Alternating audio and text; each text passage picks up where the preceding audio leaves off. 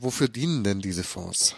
Die werden erstmal beide unter einem Dach geführt und der Asyl- und Migrationsfonds, der ist jetzt der Nachfolger von dem von vorherigen drei Fonds. Das war der Flüchtlingsfonds, der äh, Return Fund, der Rückkehrfonds und der Außengrenzenfonds.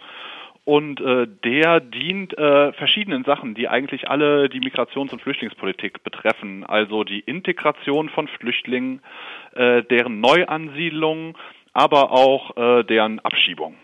Während dagegen der äh, Fonds für innere Sicherheit, der hat zwei Teile wiederum. Das eine ist der Teil Borders and Visa, also Grenzen und Visa. Da geht es um die Sicherung der Außengrenzen.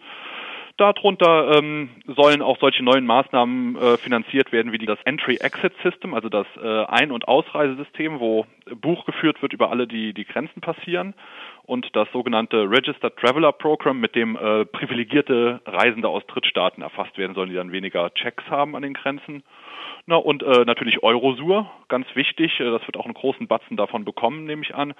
Äh, und generell äh, sollen auch die operationellen Fähigkeiten von Frontex verstärkt werden. Wenn du jetzt sagst, ein großer Teil dieses Topfes, in was für einem Bereich bewegen wir uns denn da finanziell bei diesen Fonds?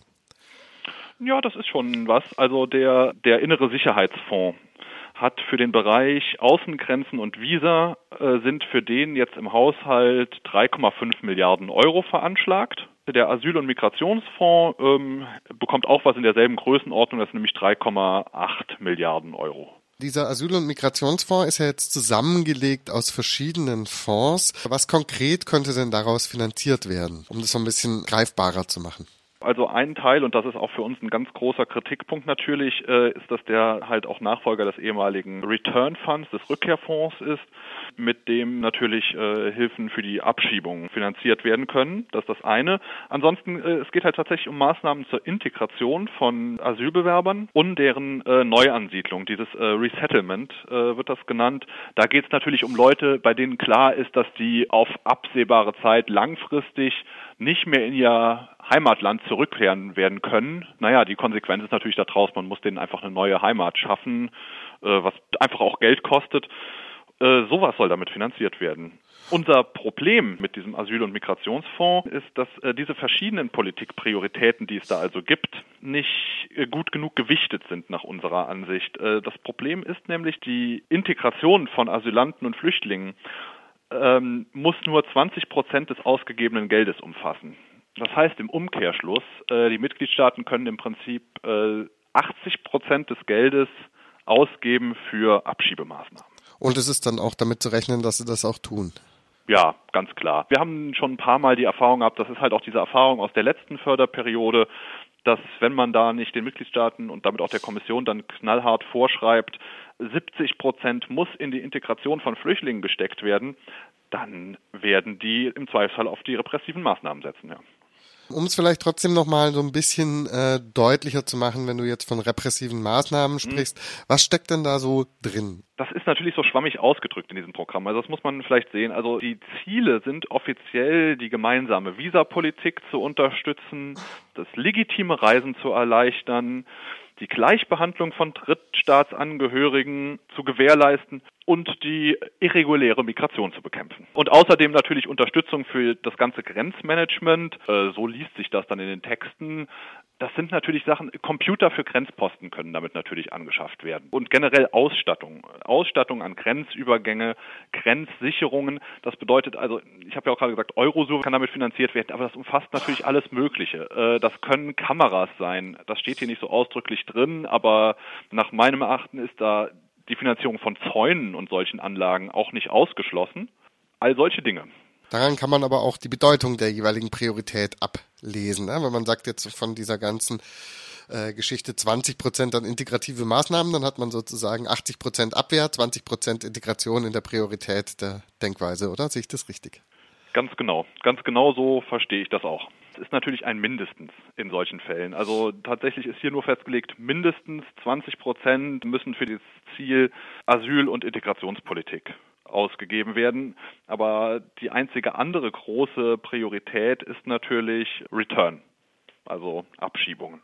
In der Vorlage zum äh, Fonds für innere Sicherheit, also der ja auch die Grenzsicherung betrifft, mhm. steht, die Probleme im Zusammenhang mit dem Migrationsdruck und Asylanträgen sowie der Schutz der Außengrenzen der Union erfordern einen integrierten Ansatz, in dessen Rahmen Haushaltsmittel und angemessene Ressourcen zur Bewältigung von Krisensituationen, und jetzt kommt's, im Geist der Achtung der Menschenrechte bereitgestellt werden.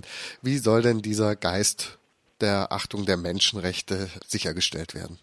Ja, das fragen wir uns auch. Das ist, ist genau der Punkt. Äh, das war halt eine der Kernfragen auch in diesen Verhandlungen.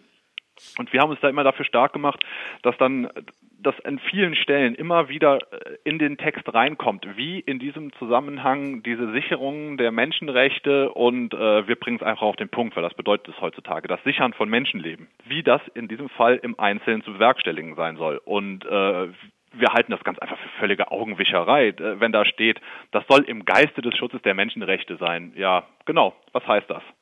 Was heißt das und in welcher Form ist das hinterher auch, äh, wenn es nicht passiert? Wie ist das justiziabel? Wie kann man das äh, überprüfen? Ähm, Im Geist der Menschenrechte ist für uns alle, sind alle Projektanträge quasi, in denen steht, wir wollen das achten. Man muss auch sagen, im Europaparlament besteht natürlich die Möglichkeit für die Abgeordneten durch äh, schriftliche Anfragen, die so ähnlich sind wie die kleinen Anfragen im Bundestag, dass man tatsächlich auch konkret Projekte, Zahlen etc. über diese Projekte abfragt. Okay, also da lässt sich zumindest eine Transparenz herstellen dann im Zusammenhang, wie diese Fördertöpfe verwendet wurden. Du hast vorhin mhm. auch schon mal gesagt, unsere Erfahrungen aus dem letzten Finanzrahmen. Da wäre ja dann tatsächlich zu sehen, äh, wie wurden denn dann solche Gelder zum Beispiel im Fonds für innere Sicherheit tatsächlich verwendet. Wir haben jetzt die Situation, dass zum Beispiel in der letzten Förderperiode aus diesem Außengrenzenfonds das Land, was das meiste Geld erhalten hat, ist Spanien. Was in Spanien damit finanziert worden sind, sind die Grenzanlagen in den Enklaven in Marokko, in Ceuta und Melilla und die Kameras, die dort hängen mir sind überhaupt nicht richtig großartige Projekte bekannt, äh, wo es großartig um die Integration von Flüchtlingen gegangen wäre. Das sind, wenn überhaupt, nur äh, kleine Projekte. Alle großen Summen, die bekannt geworden sind, sind tatsächlich in Außengrenzensicherung gegangen. Wird das jetzt äh, durchgewunken? Da gehe ich von aus. Das sind äh, Instrumente, die natürlich von einer Mehrheit im Europaparlament auch dringend gewünscht werden. Man muss es halt immer noch sehen. Es sind natürlich die Konservativen, die EVP, die Christdemokraten, die immer noch eine große Mehrheit hier im Haus stellen und äh, die natürlich überall, auch in den betroffenen Ländern, um die es zum großen Teil geht, in den Regierungen sitzen. Also äh, in Griechenland, in Zypern, in Spanien. Und äh, deren Abgeordnete sind selbstverständlich auch auf Linie dann. Man kann sich das dann so vorstellen, also äh, Teile der spanischen Regierung werden natürlich die Abgeordneten, die zudem noch in ihrer eigenen Partei sind, äh, kontaktieren und da sicherstellen, dass da nichts schief läuft.